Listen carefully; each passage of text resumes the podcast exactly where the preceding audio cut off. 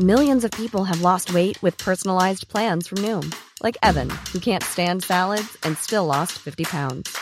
Salads, generally, for most people, are the easy button, right? For me, that wasn't an option. I never really was a salad guy. That's just not who I am. But Noom worked for me. Get your personalized plan today at Noom.com. Real Noom user compensated to provide their story. In four weeks, the typical Noom user can expect to lose one to two pounds per week. Individual results may vary. This week's episode of the Secret Library podcast is brought to you by Audible.com. To get a 30-day trial complete with a free audiobook download, visit secretlibrarypodcast.com slash audible.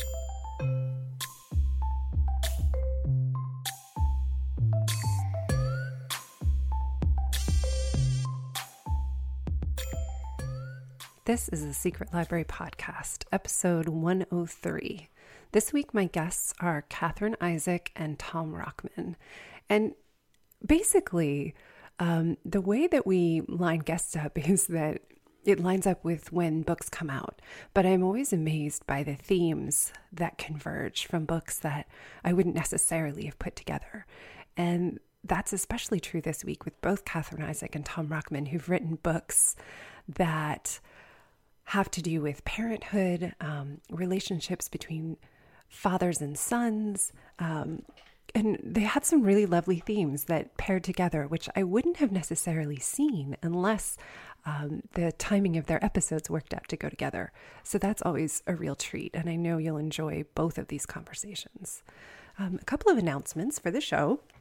I really want to thank everybody so much for the thoughtful responses I got to this past week's newsletter, um, in which we were talking about uh, a lot of the really upsetting news that has come out recently with lots of people that we respect or, or institutions in addition that we've respected, like the Nobel Prize Committee and Junot Diaz, among others, um, and Sherman Alexie, other people that you know, there's been a lot of developments around the Me Too movement. And so I took a risk and wrote about it in the newsletter and had a lot of really lovely responses back. So I want to thank everyone for taking the time to write in.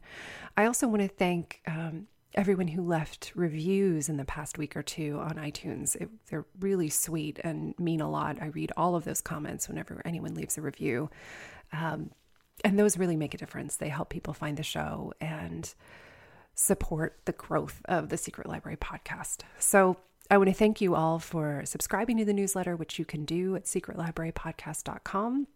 I want to thank everybody for leaving reviews on iTunes, which you can do at secretlibrarypodcast.com slash review, which will take you right to the feed. Um, in addition, I really want to thank everybody for their support of the Patreon. We do have um, a, a, relationship with Audible, which gives us a small amount of support.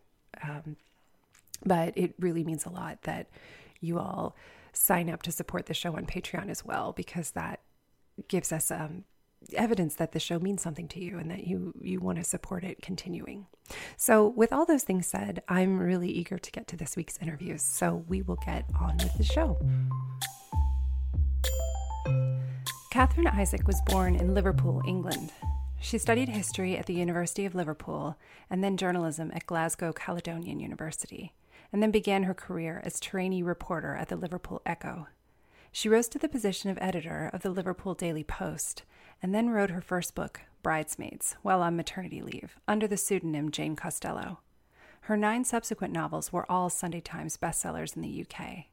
You, Me, Everything is her first book writing as Catherine Isaac. She lives in Liverpool with her husband Mark and three sons. In her spare time, she likes to run, walk up mountains in the Lake District, and win at pub quizzes, though the latter rarely happens.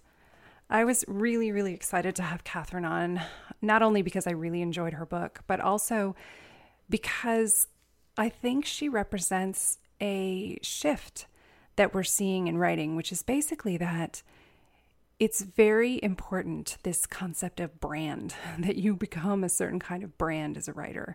And that if you want to write a different kind of book, it's much harder to do so under the same name these days. So when catherine realized she wanted to write a different kind of novel, she just as clearly realized she couldn't use the name Jane Costello anymore. She had to write under a different name.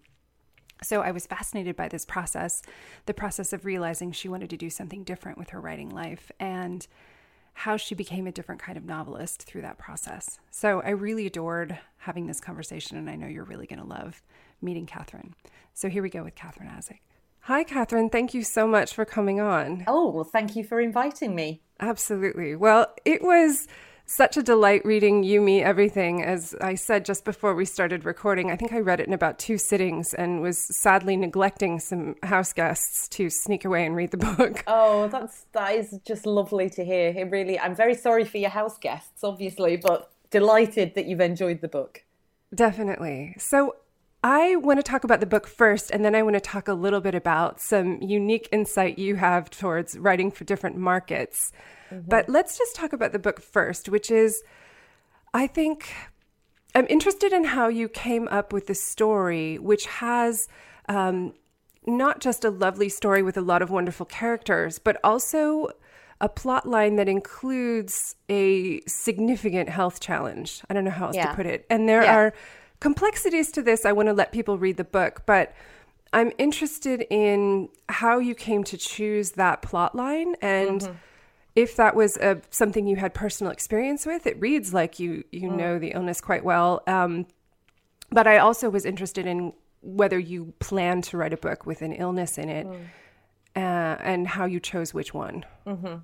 Um, actually, I know somebody who um, had his mother was diagnosed with the same condition that Jess's mum in the book is diagnosed with. Um, and we're kind of talking around the issue here rather than being too specific because we don't want to obviously give too much away about it. But um, yeah, this this uh, the, the, guy I know is in his late twenties, and his mum was diagnosed with the condition, and I was I was really struck at the time by just how devastating it was, not just for for his mum, but for the entire family in very different ways and um, the enormous challenges that it um, presented to all of them. Um, and so I, I, I, thought a lot about that for a couple, well, a good few years actually. Um, I, I was actually writing under a previous name. Um, I was writing romantic comedies before before this novel, and this, you know, this this issue, the the issue of the disease was, you know, I I came up with this idea of a story that stemmed from that, but it just wouldn't have fit. It just wouldn't have worked um, as a romantic comedy. It just didn't lend itself to it, it, to to the kind of books that I wrote. Um, and it was really only after a great deal of thought and discussion with my with my agent and um, you know, my, my UK publishers who were very happily publishing my romantic comedy novels and really, you know, would have been quite happy carrying on like that. Um, you know, they took a bit of persuading that actually I wanted to do something um, a bit more ambitious and and and this definitely has been more ambitious for me. Um, so that really was where it all stemmed from. That's amazing. I think that's so that brings me to I want to keep talking about that. And I also want to talk about the challenges that people may not know the inside of, which is how you can get pigeonholed into a certain type of book mm-hmm. and the sort of changes that are necessary in order to explore different topics at certain points. Mm. So, yeah. how did you begin writing um, the Jane Costello books? Yeah, well, actually, you know, I had a, a, lovely, very enjoyable career writing as Jane Costello. Um, you know, Jane Costello was never known in the US, so it won't be a name that any of your listeners are, are familiar with. But I, you know, I had some. Um, a couple of top 10 bestsellers in the UK um, and was enjoying this kind of moderately successful existence and as an author that I really loved actually. Um, and I'd first started writing those books when um, I was a journalist beforehand. I was a newspaper editor. I was the editor of the Liverpool Daily Post.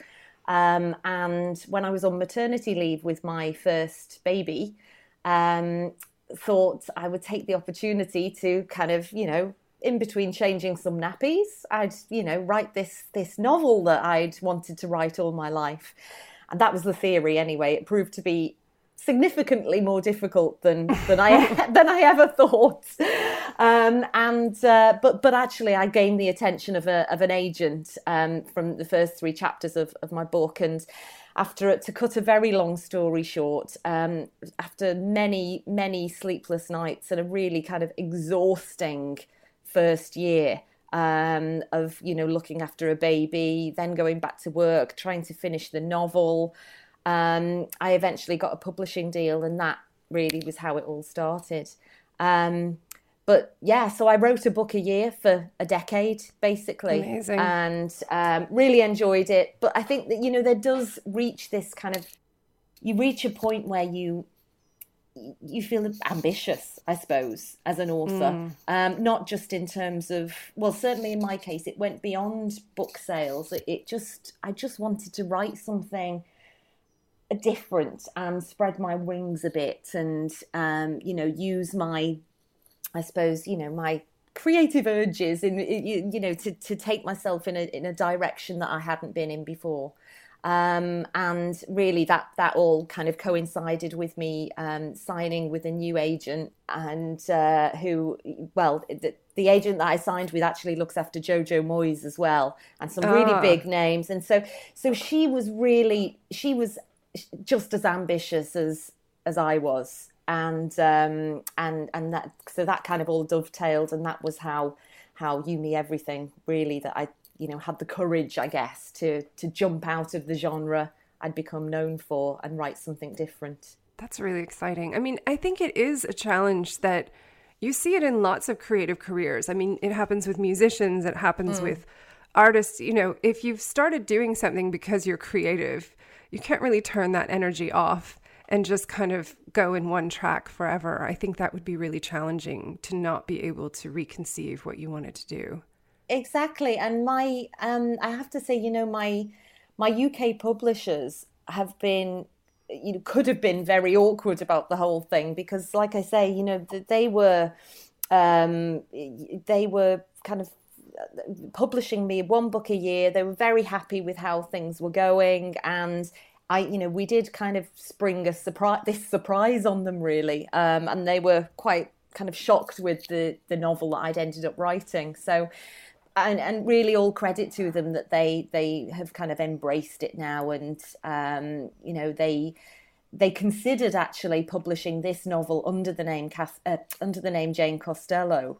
Um, but, but basically came to the conclusion that because it was so different from anything else I'd written, and because the rest of the world was publishing it um, as Catherine Isaac, that they too were going to take the leap. And, and you know, I'm happy to say that they they've they've done it. They've done that. It's interesting too because I wonder, I mean, it's not sort of like um, you're in the witness protection program as we call it in the US you know where where you're like your your life is in danger and you you've had to be hidden by the FBI because Yeah. you've been a witness in a high crime case like if somebody really wants to find out that Catherine Isaac and Jane Costello are the same person Yes. then they can and Yes. so I think you, in some ways, you still benefit from those readers who may say, "Oh, this is." I actually even remember I was looking through some of the reviews, and someone said, "I didn't know how it was going to be." You know, reading Catherine Isaac versus Jane Costello, and I'm Uh-huh. happy to report it's every bit as wonderful as I hoped, and I think that's a nice thing that you can kind of shift it. And how much do you think is true nowadays? I mean, granted, you weren't, you know, writing back in like the 60s, but it's, but it does seem to me like maybe there was a bit more permission then for authors to change direction. And now we, in this age of like Instagram and, and Mm-hmm. personal branding, you're kind of one kind of writer or another, Yeah. much more so. Yeah, that that is definitely the case, and and actually the um, yeah you you do you have a but you have this entire kind of eh, you know authors these days don't simply write books. We're expected to be on social media everywhere. You know, you do we do this kind of thing. We do interviews. We we write articles, and you know, so you've got um, you know you've got a brand and a persona that goes far beyond the pages of, of your novel. And and I think that that it's for that reason that a lot of it's not uncommon for authors to take the same route that I have. Um, I was actually at the London Book Fair yesterday. Um, just I'd, I'd, gone to London to have dinner with one of my um, one of my other publishers, and um, there were several other authors there. And out of the six authors there, two of them and myself, so three altogether, wrote under two different pseudonyms um, because they had these very different. Um, you know, basically they were writing very different kind of books, and it, I think it would, um, you know, I think it's. I suppose it's easier for readers to readers know what they're getting from from or knew what they were getting from a Jane Costello book. And I think if I if, they, if they'd have if I'd have presented this particular novel, You Me Everything, as a Jane Costello novel, it would have been uh, it you know I think it would have been a bit, bit of a shock to the system, I suppose, because it deals with themes that are far far deeper than anything I'd written previously. Absolutely. Yeah, it is. It's interesting. It's like reader expectation um, has become much more segmented. And I think it's because in some ways it's good. I mean, people know what they like to write, people know what they like to read, mm-hmm. and so there's there's sort of room for everybody. Mm. And I don't think I don't know, I think that there may have been a different attitude towards writing under a pseudonym before versus now it's like, "Oh, great." Yes. I mean, the thing that I think of immediately is how fun to come up with the names. it is. It was good for well, Catherine is actually my middle name, and Isaac is the name of one of my three sons. Um, so the other two were were a bit annoyed at first, but they're they're over that now. We're we're fine. But it did it took some some getting because I'd spent a decade of doing these kind of reader events and book festivals as Jane Costello. Um, it did it took quite a few. You, you know, it took a bit of time for somebody to call me Catherine and for me to not look over my shoulder, wondering who on earth they were talking to. Um, so, so, but I'm used to it now. I think you know this this book has been um, it's it's been quite a long time in in production. This novel, um, so so I'm kind of used to it now. And there's been a lot of hype around it, and you know that's that's really increasing in the UK in particular, um, and and now in the US um, as it's because it's May the first that it's um, that it's out there. So so I'm now thoroughly used to being called Catherine.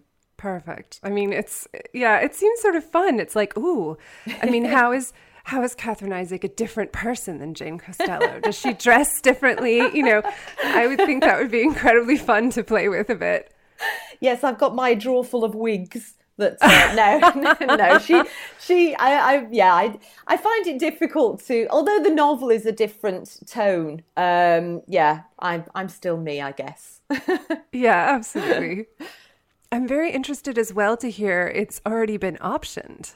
Yes, yes, incredibly exciting. Um, I mean, yeah, you know, uh, the thing about this is the kind of stuff that if you've been writing for a decade or more, you do you don't spend a lot of time dreaming about it because to be honest, you know, I loved just being able to write and you know, being able to do that for a living. But the question you are asked at every single book event I have literally ever done is Would you like your books to be made into a film? And at last I can say, Well, actually, I have some news on that score. And yeah, it's really, it's really exciting in a world that I've had, you know, never had any experience of before. Um, so to see, to, to, to have that as um, potentially on the horizon is incredibly exciting. Definitely. I mean, knowing that as I picked up the book, I could see it immediately because the setting mm-hmm. is so um, it's so lush. You know, they're yes. in the south of France. They're at this beautiful, you know, hotel that was a manor house. You know, the whole kind of setting really lends itself to that kind of treatment. Yes, yes, I think it does. I mean, the. I mean, I set it in France because that that's an you know the Dordogne is an area that I know very well, and you know I, I absolutely love it. We we were going um, on holiday there as children from you know when I was kind of nine or ten, so I I know it very well, and I absolutely love it. And one of the things I most enjoyed about writing this book was, um, you know, writing the description of all the sight, sights and sounds and smells and um, tastes of that region. Um, and and I think that's the feedback I've had from people is that people really en- enjoyed that element of the novel um, as well. So, so you know, yes, if that if that is made in into a movie, I think that will be something it would could be absolutely spectacular um, on screen if if um, if they pull it off. Have they asked you to do the adaptation, or is someone else going to do it? Someone else is is doing that, um, and uh, but he's um, he's extremely he's an acclaimed. I'm, I'm he's extremely acclaimed and clearly definitely knows what he's doing. um, it's Lionsgate who are um, who've optioned it, and the team who um, are in charge of this are, are, are Temple Hill, who um, ad- adapted um, Twilight and The Fault in Our Stars. Mm. so they they basically they seem to specialize or what they like to you know what they say they specialize in is taking books that people have absolutely loved and creating movies that people love as well because we all know that you know there's nothing more disappointing when you've you've read a book that you've really adored and then you see it on screen and it just doesn't translate as well and the characters you don't feel them like you did with the book um, and I think you know they've got a, a, they've really got a history of doing it well so so I'm very optimistic that's wonderful I was in one character in particular I wanted to talk about. I was really touched by uh, the character of William, who okay. is Jess's son. Yeah. And um, I thought you did such a beautiful job with him as, you know, a 10 year old in a, in a tricky moment in his life. Yes. Um, Thank you. With a tricky relationship with his dad, who yeah. has sort of been missing for quite a large portion of his life, and then yes. going to France to sort of try to rekindle this connection between them. And I wondered if there was anybody in particular, or or you just William popped up in the middle of your mind. Um, well, I've got three sons myself, um, and and I think that helps when you you know really not not in terms of you know creating this identikit character, and you know I didn't. He's not a kind of exact replica of any of my sons, but I think it really helps um, just to make things like dialogue authentic and you know the things they're into the games they're into and the way they speak and the way they act and the things that really kind of you know are concerning them um yeah it definitely i you know i've, I've I had endless amounts of inspiration um, from my own sons.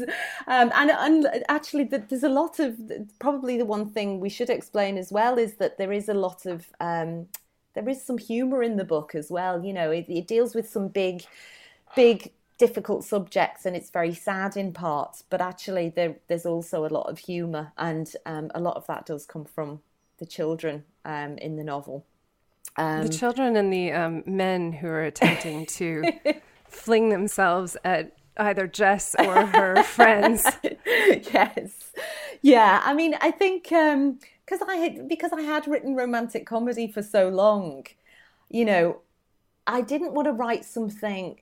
You know, I, I wanted to write something that was ultimately uplifting, I suppose.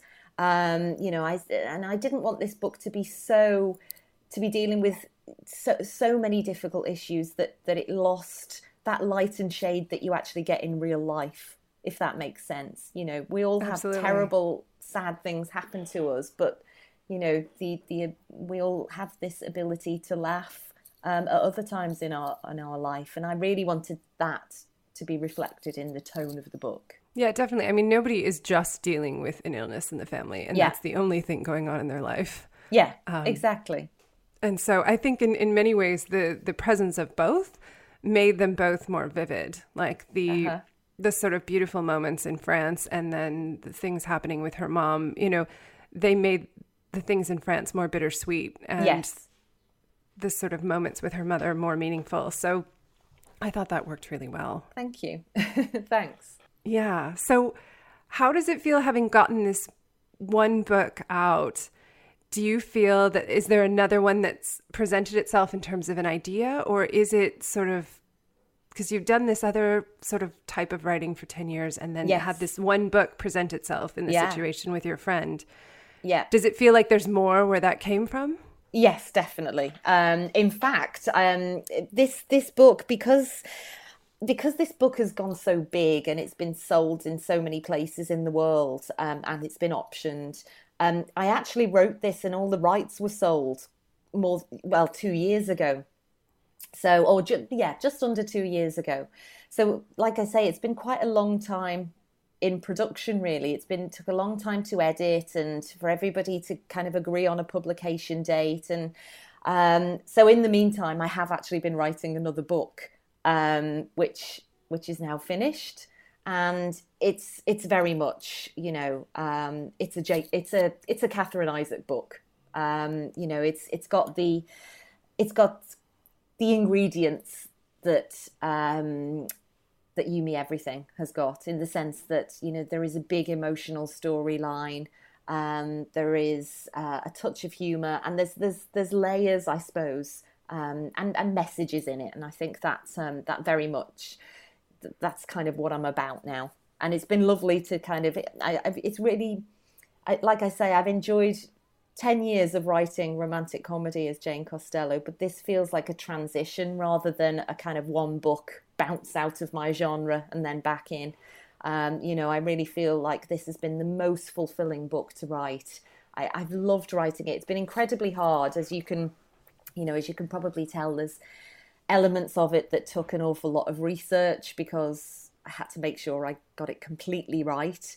Um, but those challenges have been so immensely um, rewarding that you know it's something that I, I that that's the route I want to continue down. That's exciting to hear. I think is because as you know American readers and then UK readers listening, you know that you've transition, but then that there's more of it. You know, there's yeah. nothing worse than finding out, you know, you love a book and there's never going to be another like it.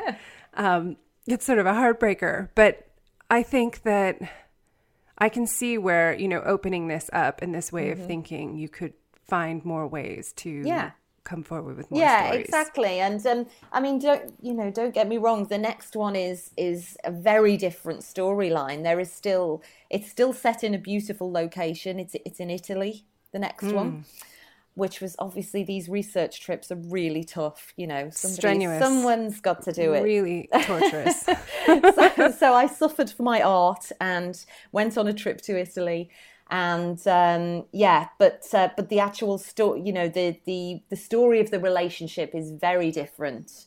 Um, you know, completely different from the one in You Me Everything. In fact, everything apart from apart from the glorious, you know, location and sunshine uh, is completely different. Um, but yeah, really, it's been really enjoy really enjoyable to write. It's interesting to know that um, that you're working with Jojo Moyes's um, her agent because yes. I can see why this book would appeal to someone who likes her books as well. Yes, yeah, I think that's fair to say. There have been. Um, I mean, it's hugely, com- you know, it's complimentary. By the way, I'm absolutely you know, I feel really humbled to um, to be compared to JoJo because I'm I'm a huge huge fan, um, and she's been so successful. You know, she really is living the dream. Um, and uh, but yes, I think it's the element of um, I don't know. The, I think the elements that people pick up on are are the the big emotional themes, and but you know characters that we can relate to and root, really root for.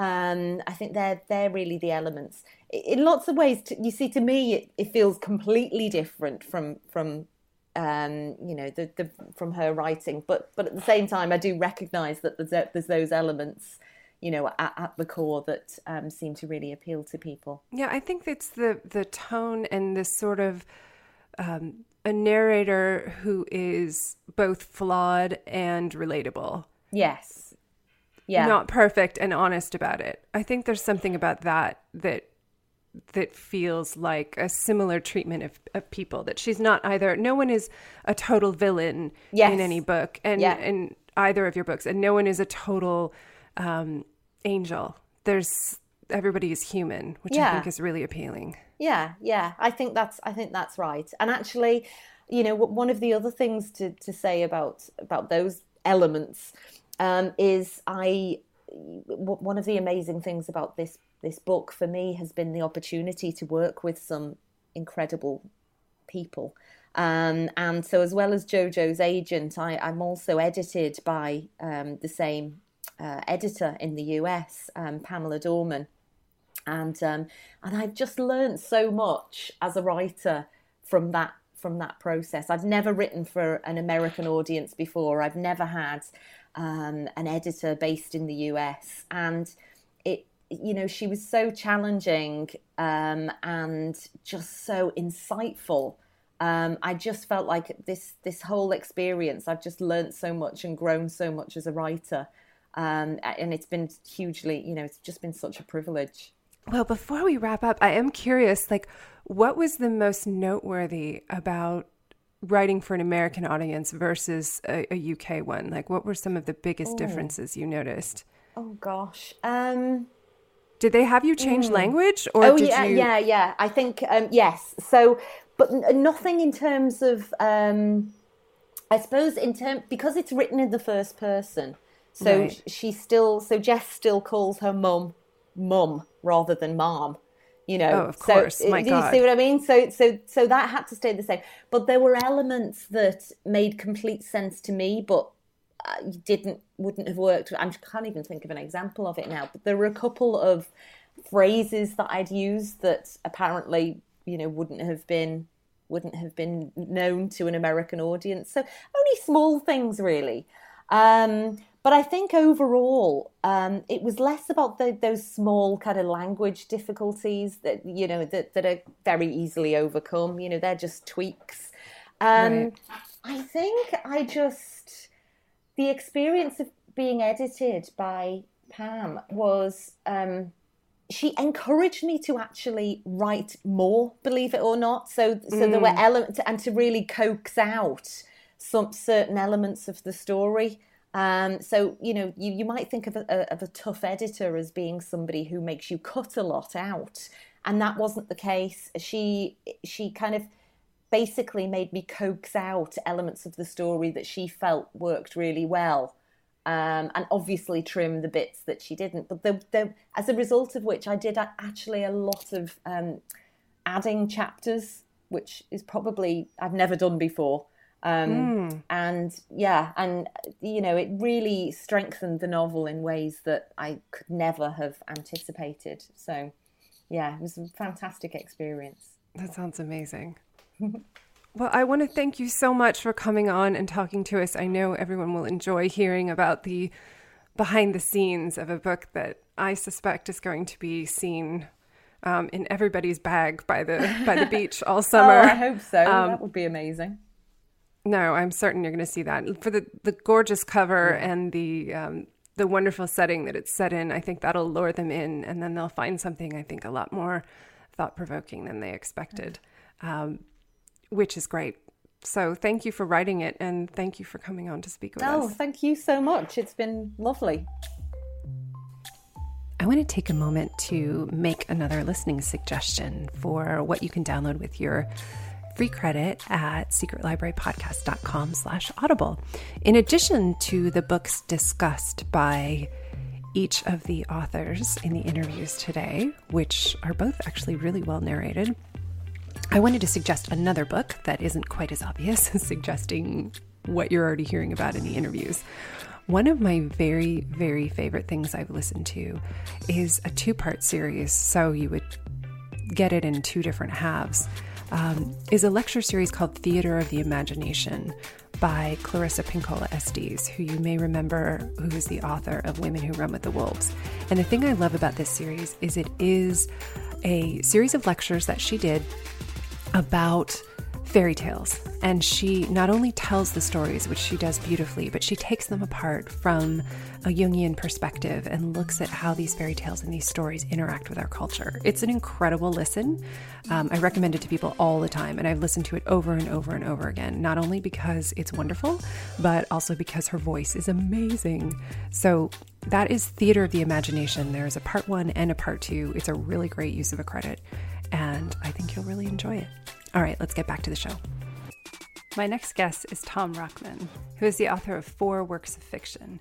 His best selling debut, The Imperfectionists, in 2010, was translated into 25 languages.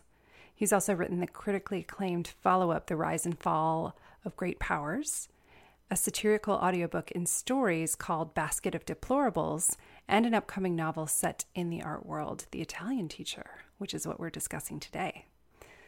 He was born in London and raised in Vancouver, and Tom studied cinema at the University of Toronto and journalism at Columbia University in New York. He worked at the Associated Press as a foreign news editor in Manhattan headquarters and then became a correspondent in Rome. He also reported from India, Sri Lanka, Japan, South Korea, Egypt, Turkey, and elsewhere. To write fiction, he left the Associated Press and moved to Paris, supporting himself as an editor at the International Herald Tribune. His writing has appeared in the New York Times, the Washington Post, the Wall Street Journal, and NewYorker.com, among other publications. He now lives in London. It was such a fun thing to be able to speak to Tom, given what a fan I am of the imperfectionists, as many of us are. But one of the things I love most about this conversation is talking about how writing a work of fiction changes the writer as much as it changes the people who read the book. Um, I loved hearing about how his concept of fatherhood changed and and what he thought fatherhood would be like by just uh, by exploring a character who is extremely difficult and challenging and yet at the same time maddening and charismatic. So I loved exploring this different side of writing, which I think we need to get into more in the show, which is what you benefit from, how you change as a writer when you write a book. I know you'll love hearing from Tom Rachman as much as I did. Hi, Tom. Thank you so much for coming on. Thank you for having me on. So, I am really thrilled to talk to you about the Italian teacher as a as a big fan of the imperfectionists and there there are many things about it actually that I was that were noteworthy to me and that I think are, are important to discuss when talking about you know creating a compelling book. And one is that I've noticed that there is a trend in fiction eh, over the last number of years to tell a story over a very compressed period of time. And this is a trend that you have resisted in your books, telling the entire story of a newspaper, or in this case, the entire story in selections, of course, of a character's life. And I'm wondering how um, how you manage or construct a story that keeps dipping back in over time periods as you go and how that works for you in terms of constructing the story is just is that just how you see it from the beginning or is that a choice that you're making for a particular reason well first of all it's interesting to say to hear that you say that um, that there's a trend lately of compressed narratives. I wasn't aware of that, but you're going to make me uh, rush to my local bookshop after we talk and, and look into that because I may have been reading a lot of them without even realizing that was that was a, a style at the moment. In the case of the Italian teacher, uh, it was a an ambition of mine for a long time uh, to try writing a full life story. And when I read those in books, I absolutely love them. Uh, a book like, say, Stoner, having been by John Williams, having been uh, an example that gained a lot of attention recently, but also another one, Any Human Heart by William Boyd, another one that I, I really liked a lot. And um, I found something so gripping about the, the the long process of a life, so that the character wasn't just um, fully formed with a, a backstory conceived by the author and all kind of happening off stage, but that the backstory, that the whole story takes place before the reader, and that by the time they reach their old age and have those gray hairs and those scars, then they all feel earned to the reader. And I, I found that to be so satisfying um, on the other side of the of this process uh, when I was when I was enjoying stories myself, that I was tempted to attempt one myself with this. So yes, I did absolutely plan it plan it from the outset that I would do this kind of a book um, and tell this kind of a long story. One of the challenges, and there are always structural challenges in every single new book that one tries. I think that each one you have to figure out how to write it, um, and though you do gain uh, you do gain technical skills from having done the previous ones that each new one has its own particular features especially if you're if you're hoping to to try something a little different. And um, in this case one of the difficult parts or parts that that were were even exciting to try to figure out was exactly which bits of the life you're going to tell. Because right. um, if a life is, you know, is is even if it's if it's 40 years or 80 years or 100 years, whatever length it is, then it's far too much going on to to uh, to put in a single book. So of course you have to you have to select and you then have to select uh, the degree of detail with which you're going to tell bits. So, are you going to have sections of exposition to fill in the scenes, let's say, or are you just going to have scenes and um, and leave the exposition uh, to the imagination of the reader, or maybe slip it in in the subsequent scene? Um, all of those sorts of technical questions were very much. Uh, very much came about in in the, the writing of this book. So um, well, the the way that I did it was really by having separate time periods in this character's life. So it, when you first meet the the main character, who's called Pinch Bavinsky, and he's the he's the son of a great painter, one of the great painters of the post-war period. It's 1955, and he's growing up in Rome. And his father is an American, his mother is a Canadian. They're both artists, but she is uh, is, is exquisitely talented, but not uh, recognized for her for her talents, whereas the father is recognized perhaps all too much. And that's the setting in which we find this this little boy, 1950s rollicking Rome, and the expat community there.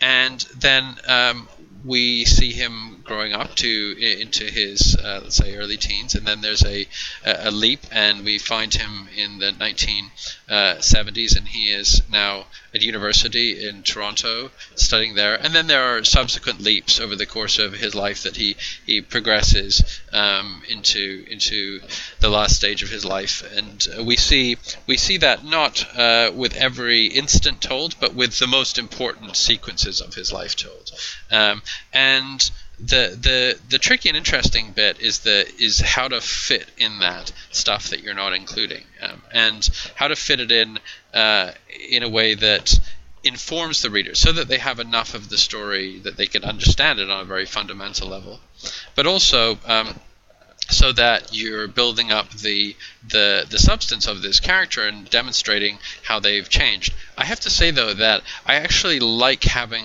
um, having a, a, a, leap like this. I like having a leap from one person to another person who is in fact the same person. I, I've, I've done that right. in some of my previous in my, my novel before this, The Rise and Fall of Great Powers, was one in which uh, the the time sequences leapt about a great deal. So it wasn't it wasn't uh, going forward all the time. In fact, it started in one pit and then jump to the past and then jump to to the present again and then to the past. So it was it was contrasting the different bits of a of a of a single life and. Um, in this way, uh, I, I did something that was not totally dissimilar from that, with the, the significant exception that it was all going in the in one direction, which is from start to finish.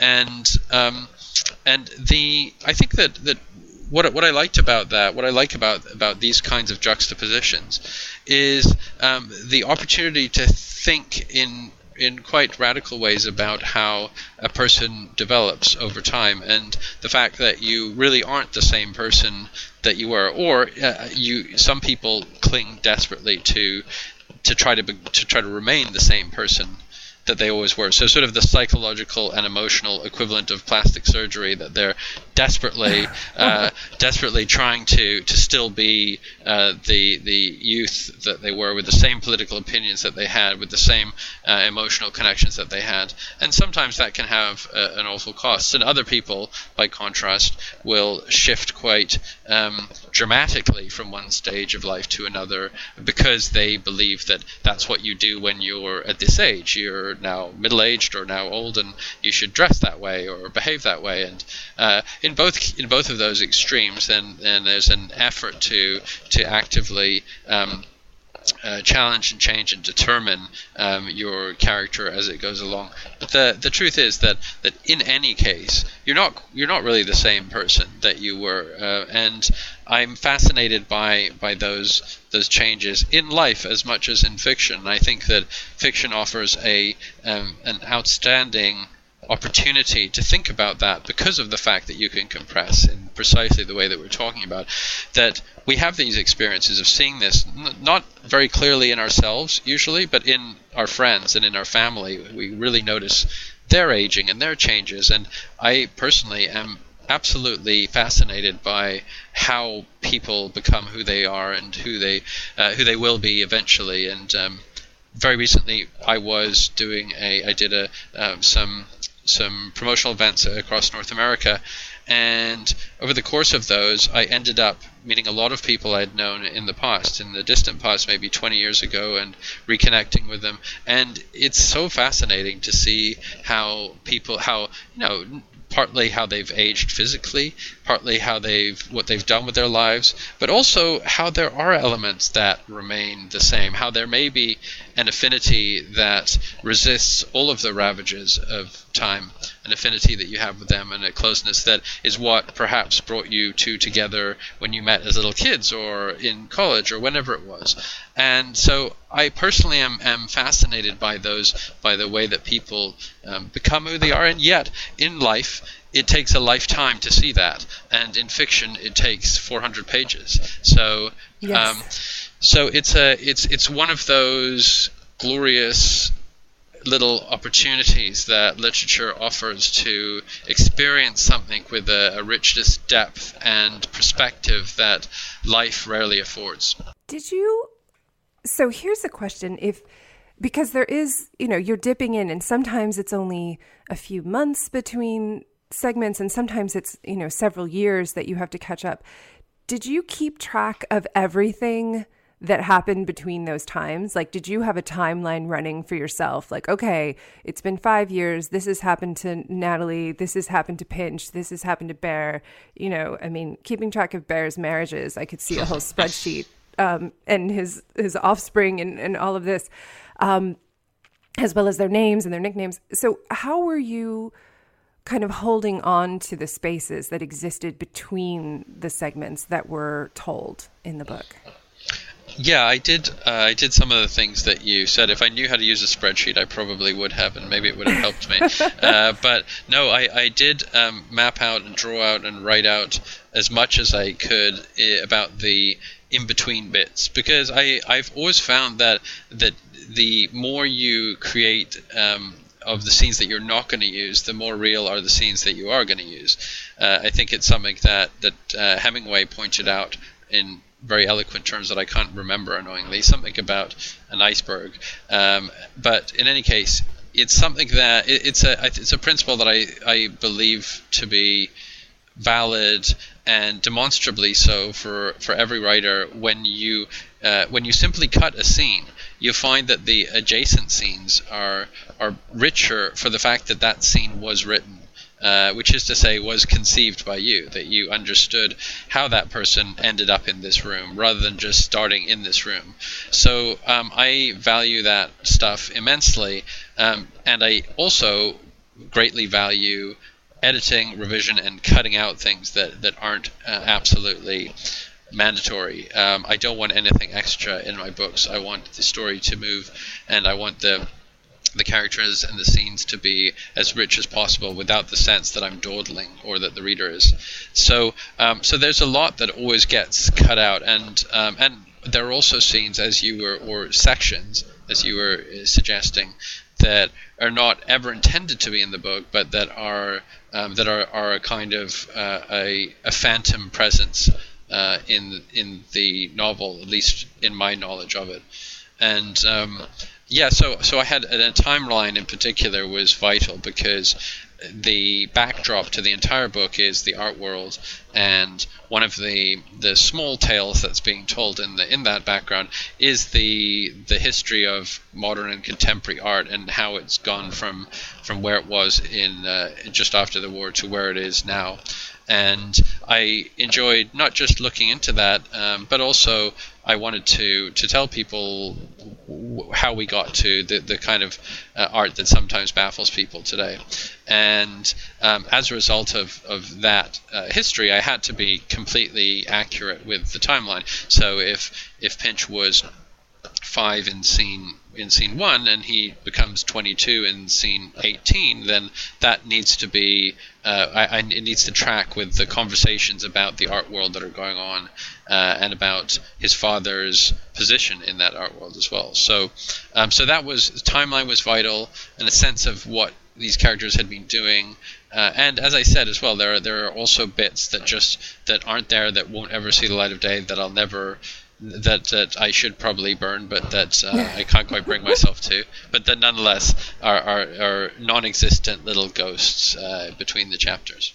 I, I, wondered about that because it, it felt completely almost like um, like okay, here are the selected parts of the biography, but there mm-hmm. are all these other bits that aren't there, and um, and I think given how rich the characters are, it was also fascinating to me the character of Bear Bavinsky, the the famous painter who is Pinch's father, um, was such a satisfying character to read, and I wondered about the construction of him because he doesn't get obviously nearly as much time on the page as Pinch does. Yet he is such a huge kind of bravura character that I wondered um, how it was to come up with a character in the setting of such a period of time when there were so many artists with such gigantic personalities like that. I, I wondered I assumed it was immensely satisfying. It was hugely fun, yeah. I mean, writing a, a, a character who is sometimes appalling is can be a lot of fun because um, because this is a a um, a wildly egotistical um, self-important uh, but very talented person who is happy to spew his life in all directions in all ways and uh, to elbow those aside who don't um, who don't fit his wishes and needs. And if you met such a person you would run but on the page that kind of a person uh, can be quite fascinating from the safety of of your of your armchair um, or from the safety of a of a gallery uh, to look at the these sorts of works. And um, and I I think as well that that it is true that the history of the arts, not just um, not just painting, but not just the visual arts, the arts in general, has included an an extraordinary number of uh, people who have behaved pretty reprehensibly in their private lives, and that's something that that I was really interested in exploring in this book, uh, asking a question of um, of why it is that so many of the greats are so awful, and whether there is any necessary connection between um, between awful behavior and good art, or whether it's uh, a falsehood that people play off in order to take advantage of those around them. And so these are the sorts of questions that I was I was plumbing in the uh, in the in this book, and that then, interestingly to me, ended up bursting out in public around the time of the publication yes. with all of the uh, um, appalling uh, tales that we're now familiar with of of um, bad behavior and even crime in in the arts. Um, so that's been an interesting sideline. But to to return to your your original question, in in the construction of, of such a, a a difficult human being, but a but a one who whose life force is so intense and, and uh, aggressive. It was um, there was a, a, lot of research that I did to try to lend authenticity to the to the scene, but it was also uh, imagination um, and uh, and and as well a kind of projection of the worst version of myself. Mm. Not not that um, that I, I, hope there's there are many similarities between me and this this terrible guy, but but that um, it was certainly true to me that it, that to uh, it seemed to me that that to um, achieve something or to try to to write to try to do something in the arts throughout my 20s and 30s, I had to dedicate myself with a kind of um, uh, ferocious single-mindedness. Now, I have to stress this does not mean in my case or in any others that um, that uh, awful behavior is in any way justified or is in any way linked to creating uh, things that you value. But what I'm talking about in particular is just the the kind of shutting out all other aspects of one's life uh, in the interest of just trying to achieve something difficult. Um, and um, and so I found myself doing this through my 20s and 30s, and and letting uh, leaving lots of other parts of my life uh, fallow. And as I was nearing the age of 40, I started to think about having a family and was worrying about whether um, I could justify that, whether the work that I was doing was uh, was the sort of work that perhaps would harm people around me if I if I were to particularly if I were to have a child, whether whether working in this in this way uh, would end up causing irreparable damage to another human being that I couldn't tolerate uh, having caused. So, in a way, that writing this book was a way for me to look at the very worst possible iteration of that kind of a person and see what it meant. What and I tell the story. The novel is told through the perspective not of the great artist, but of the great artist's son. So the one who is most painfully affected by it. So I, I made myself look very closely at this, and um, and I had to thereby assess whether I felt that this kind of this kind of step would be right for me and uh, right on a human level. And um, and so it, yeah so it was it was a way to as well as a as a as a, a, personal side of the the telling of the story it was a way for me to try to come to terms with that and figure out what to do. Yeah. I mean and it's interesting the way that you describe him because and perhaps this is a defect of my own character i can see the appeal of of how charming he could be because if he was just horrible and mm-hmm. rude and dismissive but he i think in some ways he's he's almost worse and more painful because he sort of shines this light on someone at a time and, and gives them like total love and affection and then just kind of carelessly goes off somewhere else yeah so yeah.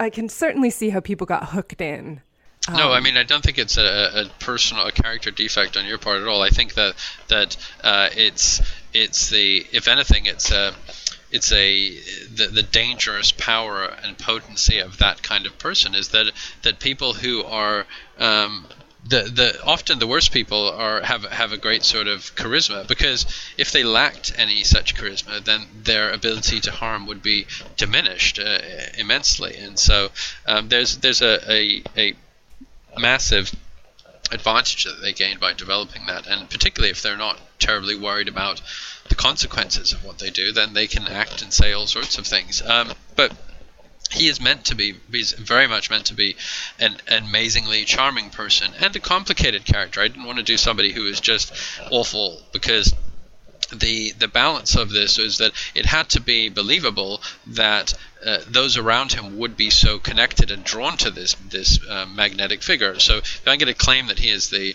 he's magnetic that he's this big flaming sun at the center of of the, the, the family solar system, then he has to be somehow captivating at the same time as as as doing things that are hurtful. And so that balance right. was, was a was a big challenge in building this character.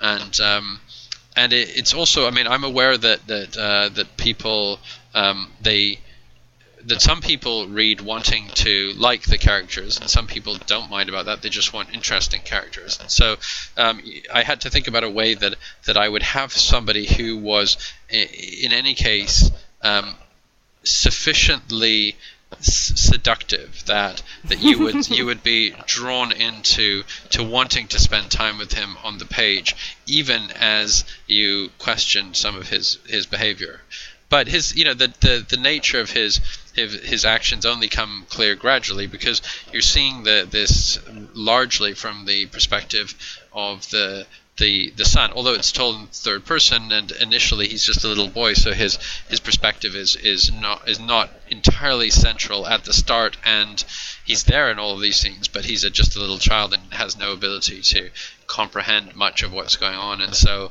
these things are swirling around him. But it has to be told in a way that you can see how he would be um, he would be uh, uh, lured into this uh, the role that he takes with his father as his father's aide and assistant in, in many ways and um, subordinating his own aspirations to those of his father to, to his father's glory. Uh, and that has to be somehow believable and, and to be believable this man has to be complicated he can't just be a thug and so uh, so I mean yeah I'm glad to hear that he was somehow a charmer on the page because he has to be. Yes, he was. And I think um, I love this concept, which I, I look forward to potentially uh, people listening exploring, which is take your worst case scenario or the, the the most kind of intense fear you have of what you might turn into under certain circumstances and turn it into a character as a way to explore it and to get a very um, a fascinating and, and rich character into your into your work. I think that's a wonderful idea. Well, I Although never probably I- not pleasant to experience while you're doing it. Well, it was. It felt needful to me in a way, and uh, I and you know, talking about it now, I, I'm conceptualizing it all and describing it to you in this way. It it it came about in in a in a more natural, organic way. I, I think that I think that that I was um, I was, however, troubled by and transfixed by this question for many years, and I can see in my previous writing how how how worries about parenthood uh, kind of appear at various stages, and I know exactly where those where those spring from, and in me. But I must say as well that interestingly, having tackled it so directly in this book and having worked through it, I really feel like I did resolve the, the this thing that had so troubled and daunted me. And now I have a child, and I'm incredibly happy that I do, and I adore him, and uh, and I feel like I resolved this issue. And um, maybe the outcome is that I'm a, a lesser writer as a result of it, but I'm very happy with the result. Yes, amazing. Well, I I can't imagine that a lesser writer would be the result if you have managed to create a character that is compelling and work something out that feels very satisfying personally. I think that's possibly the ideal ideal result. Well, it is interesting that you know what you're what you're suggesting about this idea of of using um, a a story to try out the worst the things that you fear in yourself. It's an interesting idea and i'd love to i would be very curious to know if other writers have done this or if other writers try it how it comes out whether it whether it's useful in the way that it was for me. It was in a way i guess sort of um, frightening to start doing it because uh, this was what I feared. You know, I feared this kind of being this sort of a person, and um, and that the character is not is really not me, and maybe that somehow made it feel easier. You know, physically he's not me. He's not. He's living in a different time. He's he's uh, doing a different art form and all that sort of thing. Um, so it was kind of it was just a it was it was like um, exercising both with an exercising with an e and with an o, uh, the the kind of the kind of devil uh, that I feared um, might might be in me. Well, I I think it's rewarded all of us with the results, and um, and I hope that everyone listening do leave something in the comments if you've tried this, or you know, hit hit me up on Twitter and let me know your thoughts so that we can know if anyone has tried this technique and what the result has been. I would be very curious to hear as well. Well, Tom, it has been wonderful talking with you, and I hope everybody runs out and gets the Italian teacher, not only for the gorgeous cover, but for the book. It is, um, it's a really compelling and enjoyable, rich, delicious read. So I encourage everyone to check it out. And thank you so much for coming on and talking about it with us. Thanks so much. It was a pleasure speaking. Thank you so much for listening to the Secret Library podcast. We hope you've enjoyed this week's show. You can keep the conversation going by leaving a comment in the show notes at secretlibrarypodcast.com or visit us on Facebook at facebook.com slash secretlibrarypodcast. You can also connect directly with me on Twitter or Instagram, where I'm Caro Donahue. That's at C A R O D O N A H U E. I look forward to chatting with you there. See you next week. Until then, happy writing.